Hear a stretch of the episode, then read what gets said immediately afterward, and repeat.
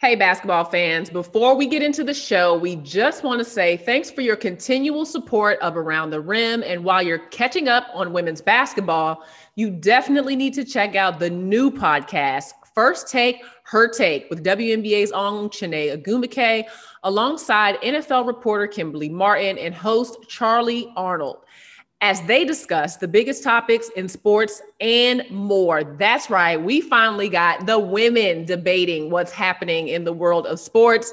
You can find that podcast in the same place that you find Around the Rim. And now, on to the show. This is Around the Rim with LaChina Robinson. Hello, basketball fans. Welcome to a brand new episode of your ESPNW Women's Basketball Podcast, Around the Rim. I am your host, LaChina Robinson, joined as always by my fantastic and fabulous producer, Terrika Beyonce Foster Brasby. If you want to know why I called Terrika that, you can uh, go back and listen to last week's podcast. But yeah, we are here with you with a great show lined up of conversation around women's college basketball. There's a lot happening there. Uh, WNBA free agency is ongoing. We are going to dedicate an episode to that for those of you that have asked. So uh, we will get into some free agency over the next couple of weeks in the WNBA. But first, Terrika, um, there's some things going on around college basketball that we need to discuss. And one of them is the Big Ten. Are they the real deal or not? This podcast is going to be heavy Big Ten. Y'all know I have trust issues when it comes to that conference. I'll get into that a little bit later when we have our Big Ten insiders on, Christy Winters-Scott and Lisa Byington. We will also have junior from the Michigan Wolverines, Naz Hillmon. I'm gonna say that again. Naz Hillmon. If you don't know that name, you better write it down somewhere. She's my pick for Big Ten Player of the Year so far. She scored 50 points on the road at Ohio State. And that number is the most by any NCAA player in Division One this season, the third most in Big Ten history. And she became the first NCAA women's basketball player with a 50 point, 15 rebound game since January 3rd, 2003. She was 20 for 30 from the field. So we need to learn a little bit more about Naz. Yeah. Because she should be on your national player of the list radar.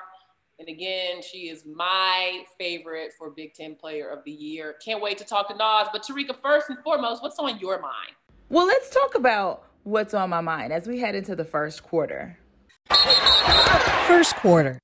So, LaChina, the first thing that comes to mind is the close calls that we had last week in a couple of games. More specifically, our number one, Louisville, and our number two, North Carolina State. I looked at that number one and the number two, and I was thinking this week we'd be headed in with a new number one and number two because Louisville was on the brink of dropping um, a game to Wake Forest, and then NC State is on the brink of dropping a game to uh, Virginia Tech. And it was interesting because both of those teams are going to have to play their makeup game in this upcoming Big Monday. So I'm just wondering, you know, what did you think of?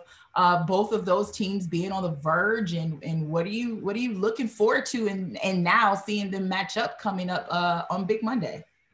Well, first and foremost, let me just say that I think it's incredible that the ACC has two teams in the top five, and especially that they have the number one and number two teams, both undefeated. So someone is going to go down mm-hmm. this Monday on ESPN2 for Women's Basketball Big Monday.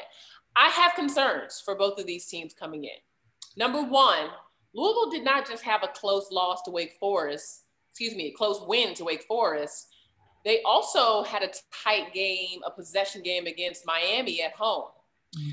And there are a few things that stand out to me, okay, about Louisville in this recent stretch. Now, they're the number one team, they're a very good team. And we've said that time and time again, but the topic is concerns, okay, for both teams.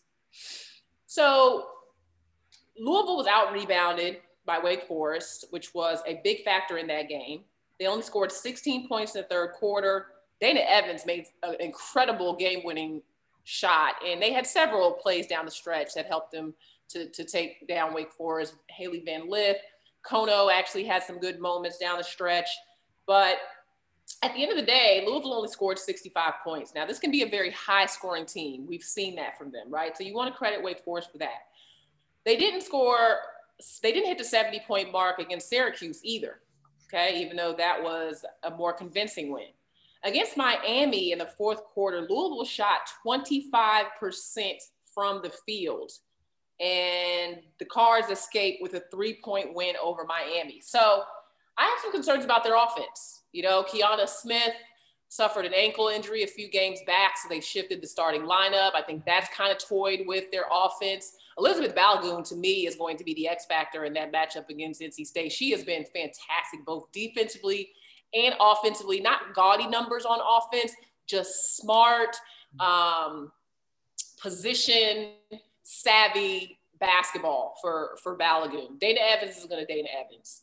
Um, but they do have two freshmen in Cochran and Van Lith. And so how those freshmen perform will be important. Now, Elizabeth Dixon had a big game against uh, Miami, and I think that was intentional by Jeff Walz, knowing that he's likely to face Elissa Cunane, Dixon 6'5", off of the bench, Cochran 6'3". So, and we'll get to Cunane in a minute. But whatever's going on with Louisville's offense, they got to figure it out. And it's more their half court offense. Their transition is beautiful. Um, they do need to do a better job on the glass. Last year, they had Jazmine Jones and they had Kylie Shook and Bionca Dunham and Yacine Diop. They had some fearless rebounders. They can't let that be an issue against NC State. So those are my concerns for Louisville coming in. But Jeff Walz is one of the best game planners. He can have his team ready, and this is going to be a big one. NC State is coming off a major layoff. I mean, they have been in quarantine for a while now um, and just played their first game against Virginia Tech, as you mentioned, Terrika, on Sunday. Now, what's encouraging about that game is that they did not have Elissa Cunane, their National Player of the Year candidate in the middle, six five, can shoot the three, does a little bit of everything. She's the centerpiece to everything they do. However, they had three 20 point scores. Kayla Jones, we know she is, to me, their most important player. Jakia Brown Turner, the sophomore, is having a sensational year. She had 23 points. Kai Crutchfield had 20. That is what stood out to me is that Kai Crutchfield, in the absence of Lisa Cunane, keeping in mind that Crutchfield was nursing an injury earlier on in the season, looks like she's back and they're going to need her or somebody to step up, especially if they don't have Cunane. But I think NC State, if everyone is at full tilt, wins this game. I do have NC State number one overall in my AP poll. Both teams are great, that's just how I see it. It's also fair to note that if both of these teams remain number one and number two going into next week's game, it's going to be the fourth time um, that the AP number one and number two teams, when both are undefeated and conference opponents are meeting each other. So it's definitely going to be shaping up to be a good matchup. We also last week, LaChina, got an opportunity to see a rivalry continued after a long wait. We saw Connecticut head into Knoxville for the first time in 15 years. And I don't know about you, but like I was at, so I was at a restaurant and I had to fight some folks because they kept trying to put the Dallas Mavericks game on. And I was like, you guys must not realize that Tennessee and UConn are playing right now. And it was a close matchup. Like I, I was excited and I had to fight some folks. Like, y'all leave the TV alone now. Um, I want to know how impressed were you with UConn because there were a lot of questions coming into this game in regards to their toughness, um, their their how they've been tested, how proven they've been, sitting at the number three spot, but having not really played any major players um, in the landscape of, of college basketball right now. So, how impressed were were you with them? Well, first of all, I just want to say I felt the game was was big, right? Like we wanted UConn Tennessee to feel big. It felt really big. So shout out to the ESPN crew because I just thought they did a fantastic job both in front and behind the camera. Of making that rivalry really feel like we we needed it to and also obviously credit to both programs. I mean i didn't come away with a ton because i still need to see a bigger sample size. I think of connecticut against some of the top teams. They're getting ready to play arkansas. Um, they're going to play south carolina. So i think i'll have a little bit more there. But something that stands out to me is that this was UConn's first win when trailing entering the fourth quarter over the last two seasons. Now, one comment that I've made about UConn this year, people can feel however they want to about it, is that I feel like this is a more talented team. Now, when you look on paper, yes, you had Dangerfield, um, you know, you had Walker.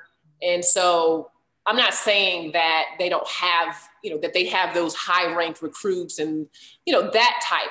They have over the hump talent this year. And I thought we saw that in the performance by Westbrook, who doesn't get enough credit for the three she hit down the stretch going back to Tennessee. Christyn Williams, who, yes, she needs to be more consistent, but she can be a big time player. And yes, she was on the team last year as well. But you add that to Paige Bueckers. And to me, you just have depth in your winnability in the fourth quarter in a situation when you're on the road like what we saw at Tennessee. So that was really what stood out to me was the the big time plays. That's what you're used to seeing from UConn teams. Is this like UConn of old, like Breanna Stewart era? No, we are we are UConn is kind of recreating themselves a little bit in terms of what the standard will be now. It's always going to be win a national championship, but they've they've got to get back to that form. And I think this is the team that's mentally tough enough to win a game after trailing in the fourth quarter, and they did that at Tennessee. Absolutely, and I think there's just one more thing that was on my on my list on my radar of hmm, um, Stanford. What's going on with them, LaChina? Like I like they're coming off back-to-back losses since falling from the number one seed in their loss to Colorado. They recently just lost again to UCLA. Um, we always have confidence in any team that Tara Vanderveer is coaching, but should we be worried? Is it time to push the panic button? First of all, Stanford lost to Colorado. We gave them their props, right? UCLA, uh, UCLA is a really good team.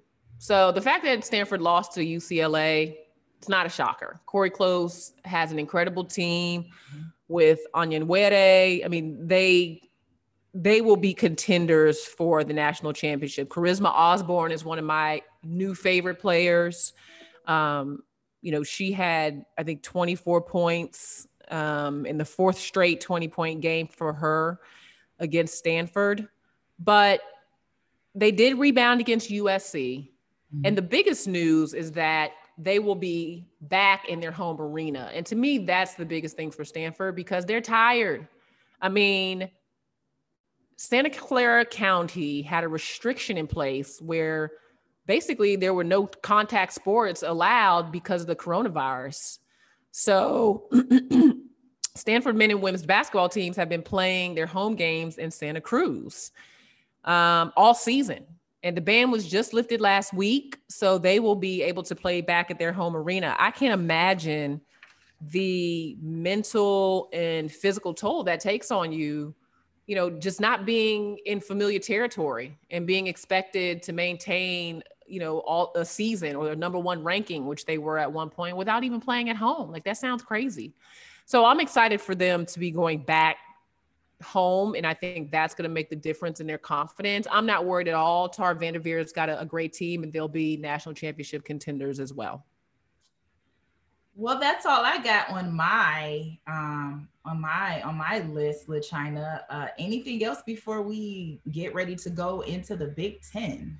I did want to just give a shout out to Aliyah Boston, who's the first player in South Carolina history with multiple triple doubles in her career and the first to do it in an SEC game. Um, she's the third SEC player with two career triple doubles, joining LSU's Cornelia Gayden and Alabama's Nisa Johnson. Um, no player has three triple doubles, so now she's on the watch for that. But Boston is one of eight Division One players with a triple double this season. Um, she's doing her thing. She's averaging 15 points, 11 rebounds, three blocks. Yeah. Rebecca had a great um, she had a great breakdown about Boston's defense um, on Twitter that you should check out. But just wanted to send her some love because she has been a monster. And she's definitely going to be in that National Player of the Year conversation. You got. Oh, she she definitely is. And and I understand she to me, and I'll say this to anyone, she took her a while to get going to this level. Not to mm-hmm. say that she was ever a bad player or wasn't good, but what we've seen from her in the last couple weeks, give her some credit for her elevating her game to another level, to historic level based on the numbers that we just read. Well, we will certainly keep our eyes out for Aliyah. But now let's head into the second quarter where I'm quite sure you'll be arguing with Lisa and Christy about the Big Ten. Second quarter, inside the huddle. Well, basketball fans, you know, whenever I mention the name Christy Winters-Scott and Lisa Byington, the chances are that we are going to talk a little bit about Big Ten women's basketball. And that's exactly what we are going to do right now, today. And I mentioned this a little bit earlier in the podcast that I have trust issues and a rather non committal attitude when it comes to the Big Ten. And I'm hoping that Lisa and Christy can help me with that, guys. You know, because I'm trying to be on the, I'm trying to be on board. I'm trying to jump two feet in on this movement by the Big Ten because the bottom line is the league has been very impressive to start this season. Okay, so just a couple of things really quickly. Um, there are a number of Big Ten teams that have either been ranked or receiving votes this season. I mean, the number's incredible, including five teams that are ranked uh, this week from the league. Now, five teams in the top 25 is second in the country to the SEC that has six ranked teams um, to lead all conferences. But uh, with five teams in the top 20 and eight in the top 40 of the NCAA rankings, um, and that's the net rankings for you guys um, that are wondering. The Big Ten is really thriving. Now, a couple of things. The reason why I have trust issues the Big Ten has averaged five teams in the NCAA tournament over the last five tournament seasons. So that obviously excludes last year where there was no NCAA tournament. That is the fourth most amongst um, all of the com- conferences in Division One women's basketball. Now, there are four teams that have been awarded the top four seed during that time in the NCAA tournament and did not make it out of the first or second round of the championship. Maryland was a number three in 2019. Ohio State was a number three seed in 2018. Maryland again was a number two seed in 2016, and Michigan State was a number four in 2016. None of those teams made it out of the first or second round. Okay. Keep reading here. and the only two teams that did were Iowa in 2019 and Maryland in 2015. Now, I also have a long list here where I'm, I'm not going to get into all of this. But basically, when it comes to Final Four appearances, the Big Ten has been absent in recent years. And every other major conference has had at least one team to make it to the Final Four in the last five years. So, with all the talent in the world, all the NCAA seeds, which that's what I wasn't going to get into, the number of uh, my goodness, LaChina teams you've had in the NCAA tournament. I know. I had to make my case here because now you're going to make your case, guys. So let's start with my questions. Now, Maryland, I really don't have a lot of question marks when it comes to Maryland, to be quite honest. Like, I Maryland to me is the team that has been the bar in the Big Ten. I know there were some years, you know, Ohio State had snuck in, but I don't have concerns about Maryland, even coming off the loss to Ohio State. The team that I think is the best in the Big Ten this year, that I also don't have any concerns with, is Michigan. Now, when at 100%, I feel like they're the best team in the league. They are without Leah Brown. They were without her, and they lost Ohio State, the Nebraska transfer, who's a big piece of their success. Um, Naz Hillmon, who you will hear from on this podcast, is a one of the front runners for National Player of the Year. Mm-hmm. Christy, what mm-hmm. else should people know about Michigan as we start to really comb through the Big Ten and find out who's a contender and who's a pretender? well, first of all, you know, the, the fact that you have all those receipts, I better come with it right now. So I think with with Michigan, I just think they have the the experience and the balance. You know, when you're looking at Naz Hillmon getting that big, gaudy 50 point game, she had 16 boards to go along with that. I mean, that's not all of who they are. A lot of teams across the country have that one pivotal player, and that's what their whole team centers around. The ball goes to and through them. But I think for Michigan, you can't say that, even though she had that explosion of offense in that game against Ohio State. I just think that they're just well rounded. I think Kim Barnes Arico has really prepared them well to be that balanced team around Naz Hillmon, right? So, who wants to be a post player and not have anyone to kick it out to? You have to have that. And I think that's what Michigan has been able to present um, this season in particular. And it's, it's just unfortunate right now, obviously, that they're in a pause um, right when they were picking up, even though they did uh, come off that loss to Ohio State and then didn't get to play their next game after that. But I just think that, you know, the chemistry and, and the experience piece, you can't really, you can't really quantify that. And I think that is the difference maker for Michigan. Yeah, Kim Barnes Arico has done a great job with that team, but you bring up a, a good point with their program, entire athletic program on pause uh, due to the new strain of COVID and just concerns. Not everybody in the athletic department has it, but they're taking precautions. Lisa, how does that affect Michigan, in your opinion, as they're trying to make a push uh, through the, the rest of the regular season? I mean, I'm just trying to get through your 20 minute monologue that you that you just slammed the Big Ten to begin with, and then never got us a chance to respond to all that. So I'm just trying to process all of those things, and first of all, trying to ask you: Is the value of a conference always measured on what they do in the postseason? Like we're in January right now, and you're talking about what the Big Ten did in the NCAA tournament like the last two or three years ago. I said four or five years, actually. Um, and you're right. Is it the marker for everyone? No. Is it the marker for me? Yes, because I have put myself out there. That's what this really comes down to. I have put myself out there going into the NCAA tournament on a number of occasions and put all my money behind some Big Ten teams, and they have made me look bad. So yes, you yes, it's personal.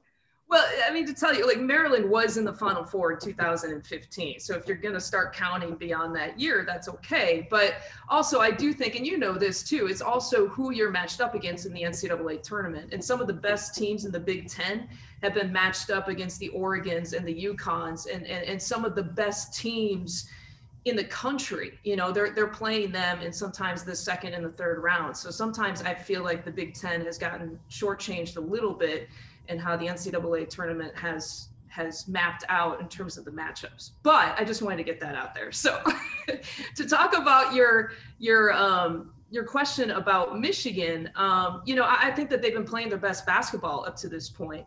And before they before they went on pause, they were going to get Leah Brown back, which was huge for them. And Leah Brown is the transfer from Nebraska, who I think is the the added or the missing piece that Michigan might not knew knew like knew that they were looking for, but found her this year. Um, she's been a leader. She's been a three point uh, specialist. Um, she's been that that added offensive factor that has added to Naz Hillmon, so people can't focus on Naz Hillmon. And she was about to come back.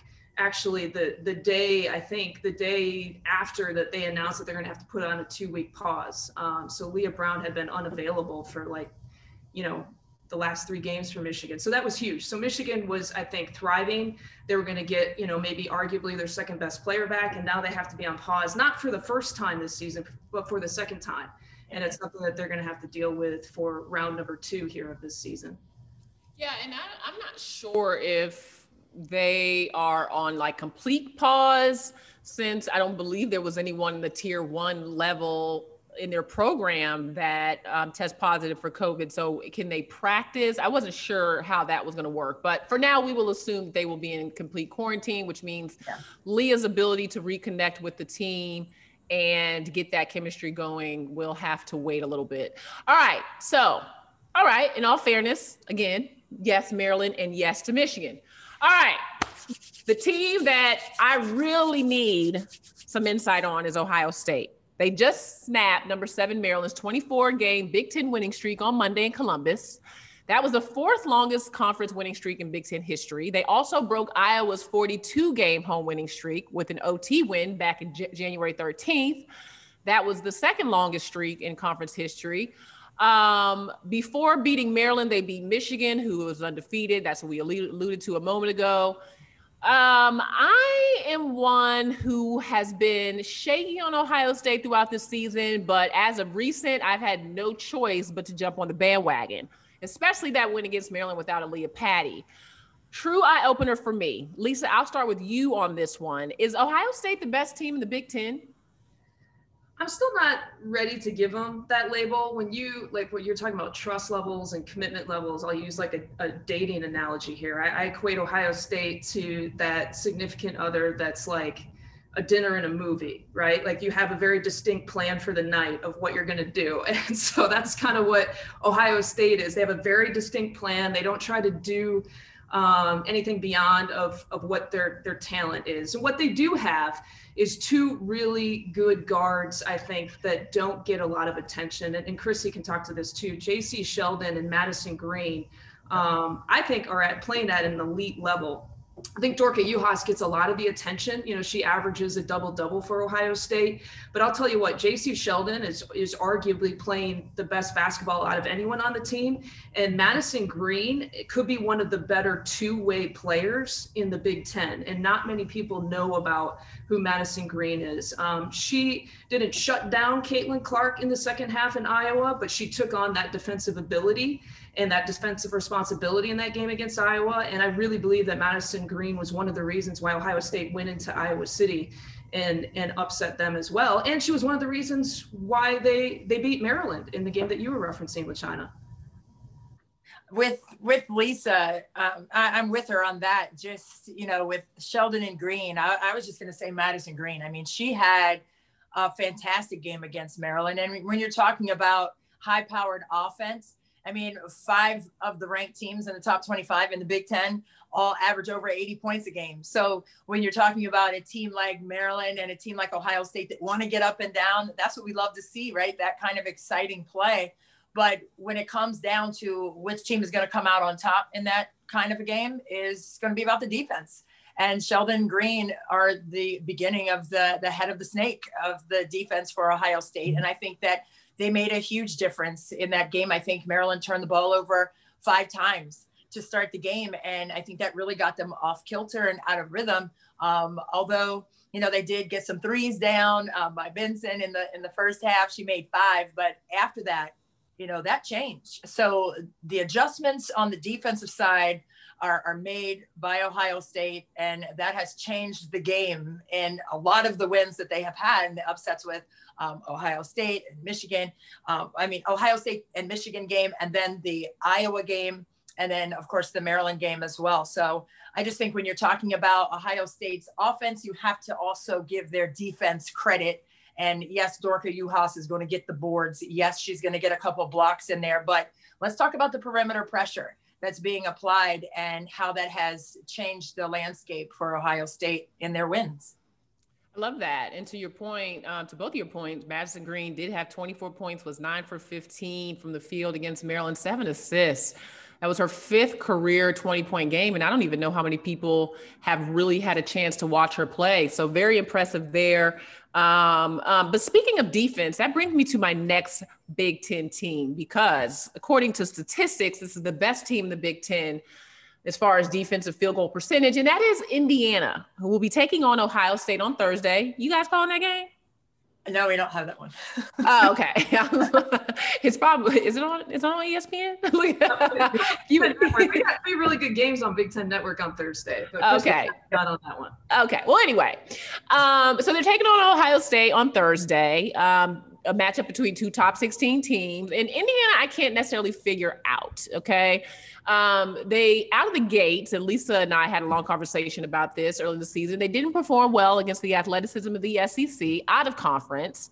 But in conference, um, they are doing very well. I mean, they were picked preseason to win the Big Ten, but there are some times when they have underperformed, even going back to last season. And I understand culture Love Teri Moren. I've known her for years. I think she does a great job that team, and it seems like she's just about to hit to switch from being, you know, kind of that 10 ranked in the 15 to 20s to this could be a team at some point that's consistently ranked in the top 15. Long story short, they've let me down a couple times this year, and I'm concerned. Christy, help me out with with Indiana. Were we wrong in assuming that they would be preseason number one, or is this really the fourth best team in the Big Ten?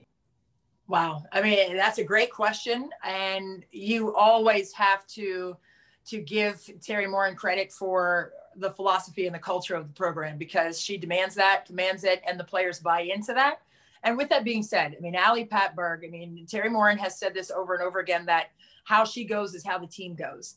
And she has to be the engine for that team. And if it's turning over and, and you're not getting the, the, the engine to run, then you're going to have the issues. And I think it it starts and stops with with Ali Patberg. And I think Grace Berger, for as solid as she has been in terms of her consistent play, I mean, she had a triple double earlier this season. I mean, she can get the job done. And she's another one of the players who I think rides under the radar in terms of being talked about enough. I mean, she is a quality kid who has strength and speed, and her skill set is flat out great. And I just think with um, with what they brought back, I think that's why they earned the top spot in the preseason in the Big Ten.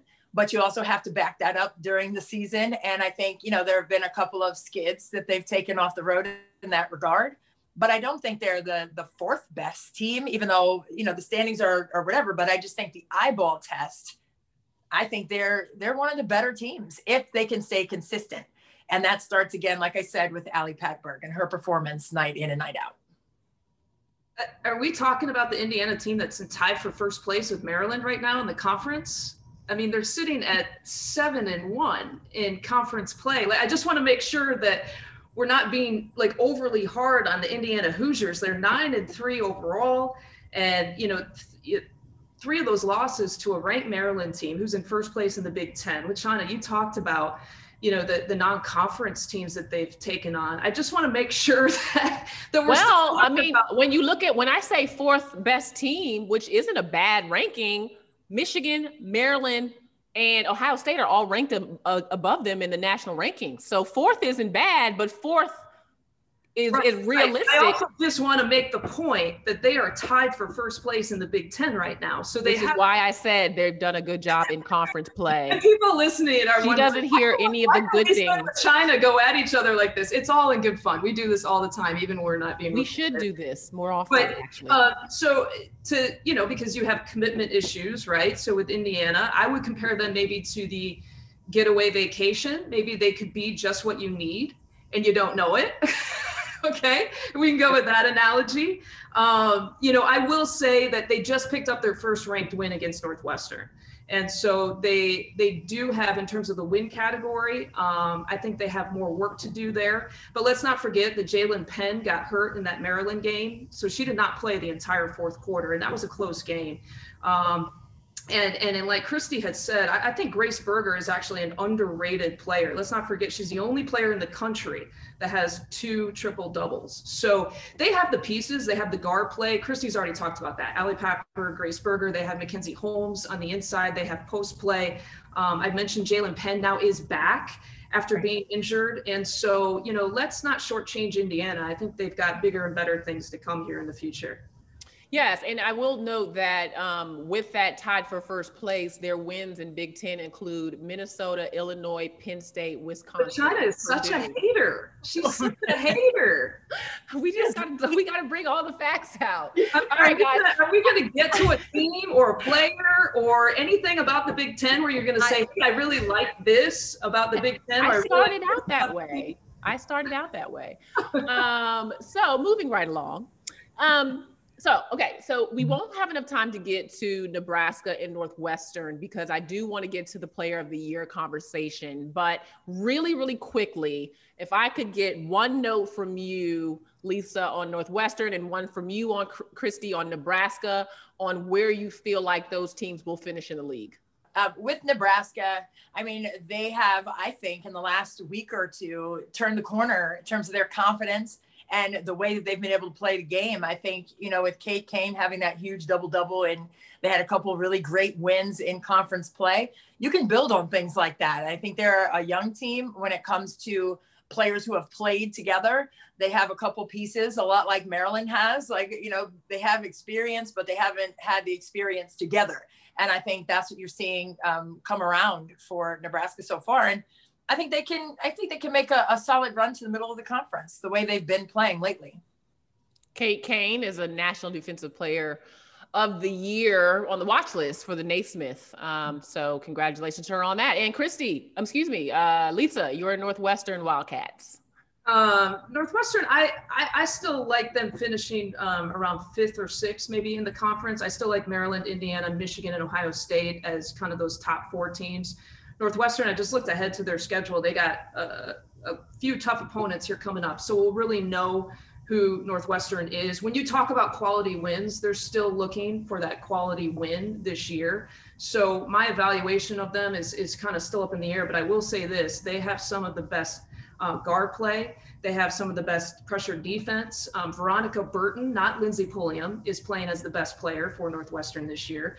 And it'll be interesting to see how much Lindsey Pulliam kind of picks up her scoring maybe down the stretch. But if, if you're looking for one of the top defenders, you mentioned Kate Cain being on that list, so is Veronica Burton. And uh, if you're looking for great defensive play, in your face guard defensive play, Veronica Burton is the player to watch. Not only that, but she's also leading the team in scoring. So they are they're going to be led by their guards, and we'll see how good Northwestern will be here down the stretch.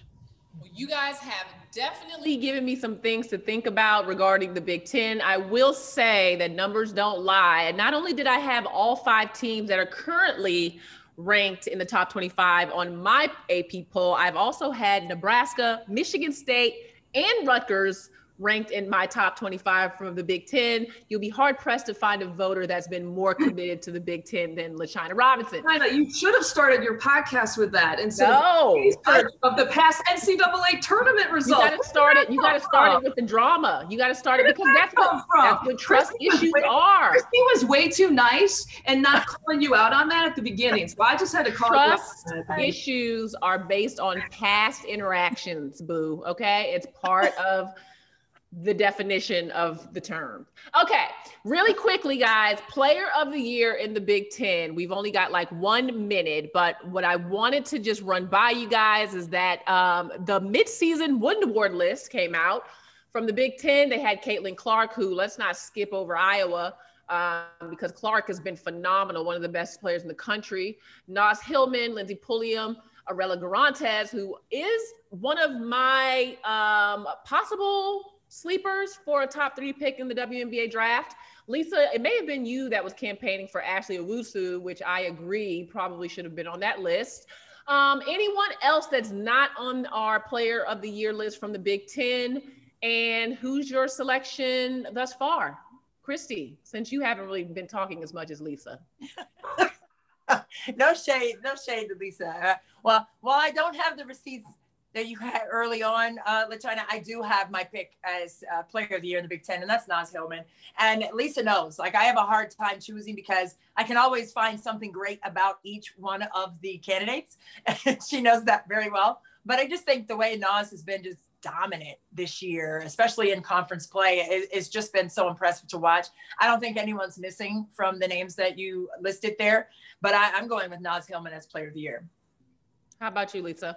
I agree. Well, yeah, well, you have trust issues with China. Christy definitely has decisive issues, and so it is. When I say it's, it is monumental for her in January to be able to be decisive about who the player of the year is. Like that is that is something you got to write down on your calendar. But I agree. I think I think it's hard to argue against Naz Hillmon. What I think is really great about the Big Ten is you have Naz Hillmon and Caitlin Clark, two of the top um, candidates for Player of the Year, Conference Player of the Year and they're two of the top scorers in the country. And then you have Ashley Owusu. I, I equate like Ashley Owusu to being um, like the older brother or the older sister who just kind of lets you, you know, she she she out physicals you and outmatches you in so many different categories and kind of lets you play one on one to like get the lead. And then all of a sudden she just takes over. Like I just feel like Ashley Owusu in every area of the game offensively could take over on any possession. Like that's how good um, I think she is. But Christy, you keep talking about these LaChina receipts. Those are outdated receipts. Don't give her credit for those. Those are outdated. They've expired. Those receipts. Listen, receipts ladies and gentlemen, never go bad. Ask my mom. She still has a stack like this in the closet. Um, it has been so fun to debate, I mean, talk to you guys about the Big Ten. I always We love all having agreed you it would be fun, right, Lachey? Oh God, this is the most fun I've had on the podcast this college basketball season, but it's only our second episode. I'll keep you posted. Love you both to the moon and back. Thank you so much for your time. Go Big Ten. Let's take this into March and we'll have you back on to talk about all of the games that you've won in the NCAA tournament. Love on you. you, LaChina. Thanks for having us on.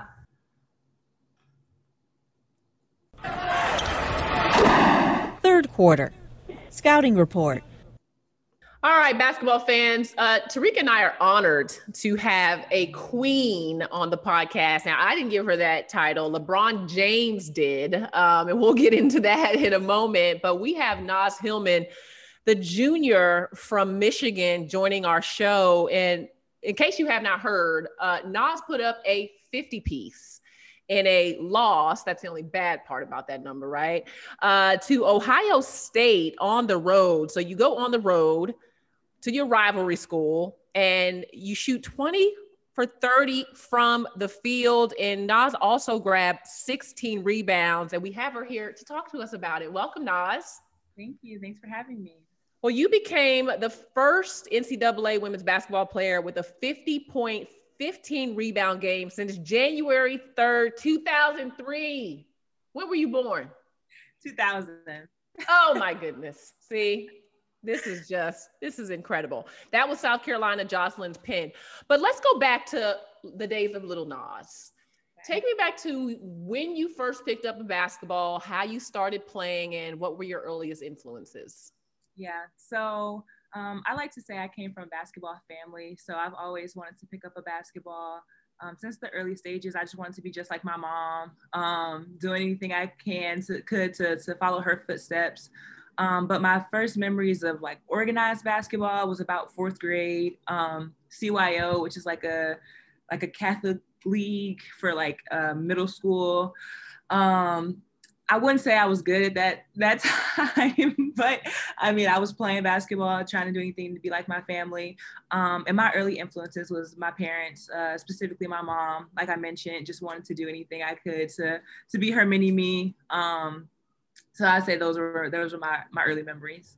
Yes, your mom, Nashima, if I said that correctly, played at Vanderbilt. So you actually had a built in example and role model of what a great basketball player is. What, what was your mom teaching you in the early days? Was she pushing you around, taking you outside, stealing the ball from you? Like, what were those days like?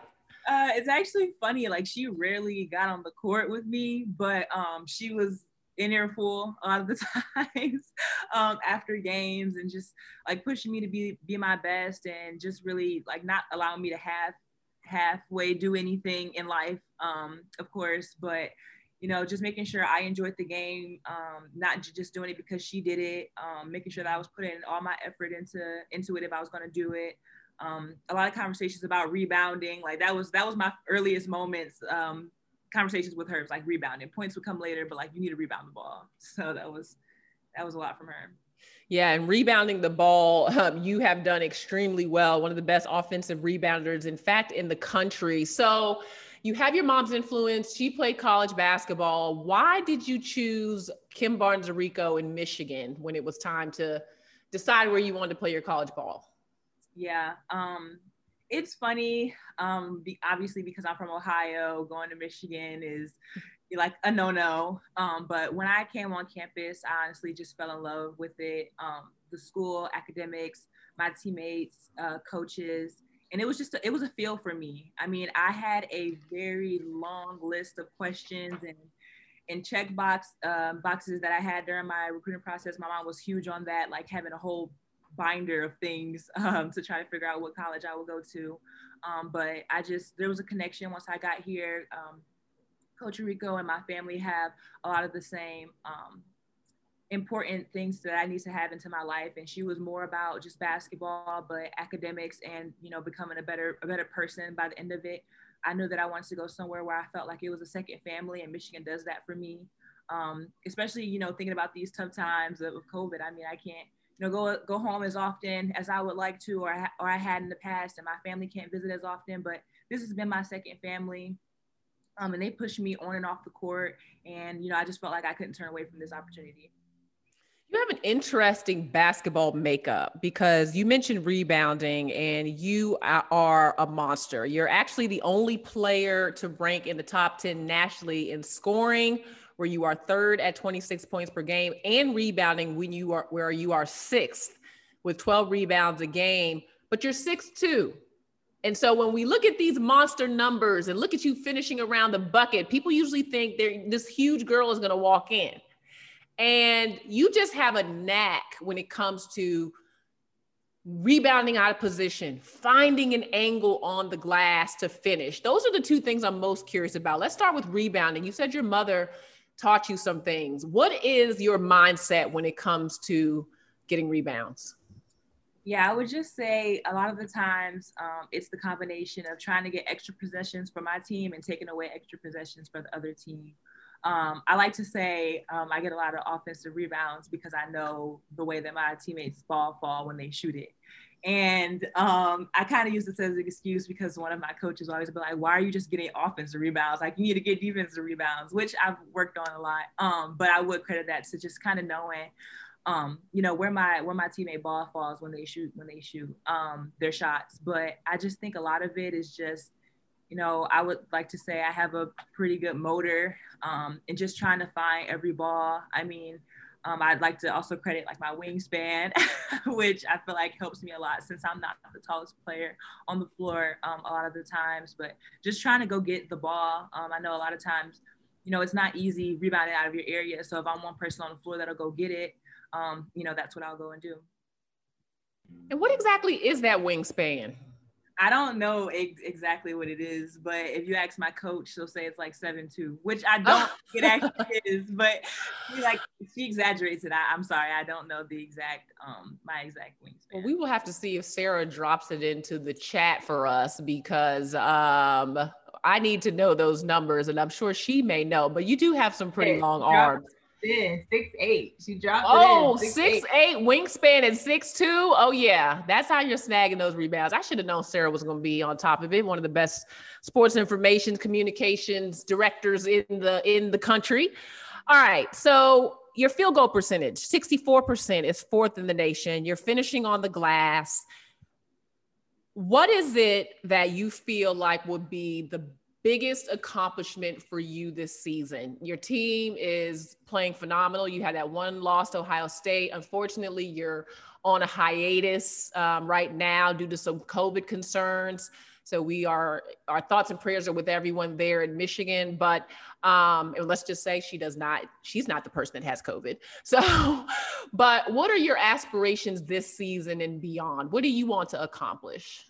Yeah, um, I would say one of the biggest thing in the you know situation that we're in is to be able to finish out the season. Um, you know, we definitely are are hoping you know for a tournament that you know was taken away from us last year, but you know my team has really big aspirations to be Big Ten champions and and go make a deep run into the NCAA tournament. Um, we're very excited about this team. I'm very excited about this team. Uh, I can't wait to get back on the floor. There's just so much potential within our team. And I just get so excited just thinking about it. I'm sitting here watching old games of, of this season, just, you know, trying to figure out how we can get better. And I'm sure my teammates are doing the same thing just because they have such a, you know, a, a drive to be better every single day. Um, but really, you know, accomplishing, you know, trying to get to the Big Ten, uh, be a Big Ten champion, whether that's in the tournament or uh, regular season, and, and, make a deep run in the in the in the tournament. We thought that we could do that last year, and we think that we have an even better chance this year. Well, I enjoy watching your team play. I actually called your game against Notre Dame, and to me, you guys definitely have all the chops to be a Final Four team. Hopefully, there is an NCAA tournament. Um, but the depth that you guys have on that team, you get Leah back. Hopefully, when you guys come back out, is just tremendous. Now, I mentioned Queen earlier. I want to just give you a little uh, shout out because you got some love from LeBron James. And um, yes, he did call you Queen, called you a monster. he said, keep going. So someone else from Ohio, like encouraging you in that way. What were your thoughts when you saw LeBron give you some love, and what does that mean to you? Yeah. So honestly, I didn't see it like pop up on my feed because I was getting so many notifications and I didn't really want to be on my phone during that time. Um, but my brother texted me and like sent me a screenshot. He's like, "Did you see this?" And I'm like, "No." So like, we're on our bus home from from Ohio State, and I'm like freaking out, and everybody's like, "Like, what what is wrong with you?" And I'm like, "LeBron just mentioned me." and everybody kind of knows that I'm a big LeBron fan. Like I'd say I'm more of a LeBron fan than a Cavs or a Lakers fan. Like I'm a LeBron fan. Um, but just like seeing him recognize me was amazing. Like I wouldn't have imagined that he would have even saw the numbers from our game. Um, so it was just like it was awesome, and I was living in the moment for a while when I when I saw it and trying to figure out what was the best response to him. Um, but you know, growing up, being such a huge fan of him was was great to see him reach out. Yeah, he definitely gave you some love, and he is right. You are a monster. I mean, I just keep looking at all these numbers. Even you had 35 points and 22 rebounds against Nebraska. That's just ridiculous. So, we're gonna um, have a couple of just um, rapid fire questions for you to end. Okay? Think you can handle that? Yes. all right. So, we talked a little bit about the NBA. Who is your favorite WNBA player? I have to say A'ja Wilson. She's A'ja Wilson. Okay, that's a good one. Who is the player you hate matching up against in, in the Big Ten? Oh, that's a that's a good question. Um, I would say Kate Cain. She's a she's a shot blocker. I'm, you know, obviously we talked about me being undersized. Um, she she's a, a nightmare on the on the defensive end. So um, for others for for me going against her. So I'd say probably her. What did you have for pregame meal before you hit 50 on Ohio State? Um, so it was break. I had breakfast. So it was a, like a two pancakes, eggs, potatoes, and bacon. Ooh, it was the bacon. It's always the bacon. And so it was great. It was. you know what? I agree. I agree. always the bacon. What is the one thing that Coach Barnes Arico is always saying in practice? Ooh, um, she's got she's got a couple of things but I would say toughness. She's like always talking about our toughness. We got to be, I mean, since we're in such a great league, tough uh, every day in practice and games. Um, so really just focusing on, on our toughness every day. And last but not least, we see you do your thing on the court, but off the court, when you're getting dressed up and you're looking cute, who is someone that you get fashion um, inspiration from? Oh, I don't know if I have that. Um, yeah, I don't. I don't think I have anybody like specific. I mean, I guess my brother helps me with my outfit sometimes. If you want to like kind of oh. but okay. So brothers are good for something. That's good to know. Yes, my brother could not pick out my outfit if he had a lineup. Okay, oh. like no, not not his strong suit. But that's cute. Sounds like you're you're close to your brother. I am. I am. How old is he? He's twenty five, I believe. Okay, what's his name? Zakir. Zakir? All right. Shout out to Zakir. Well, that is awesome. You made it through our rapid fire questions. Got to know you a little bit better um, on and off the court. We appreciate you joining us on Around the Rim. We love you. Just know that you've got fans across the country obviously LeBron James, but even beyond Michigan and the Big Ten, there are so many people that just love the tenacity, intensity you play with. So keep going. I know it's tough to be on this break right now, but we can't wait to see you back on the court, Naz. And congratulations on that 50 point game. So thank you so much for having me.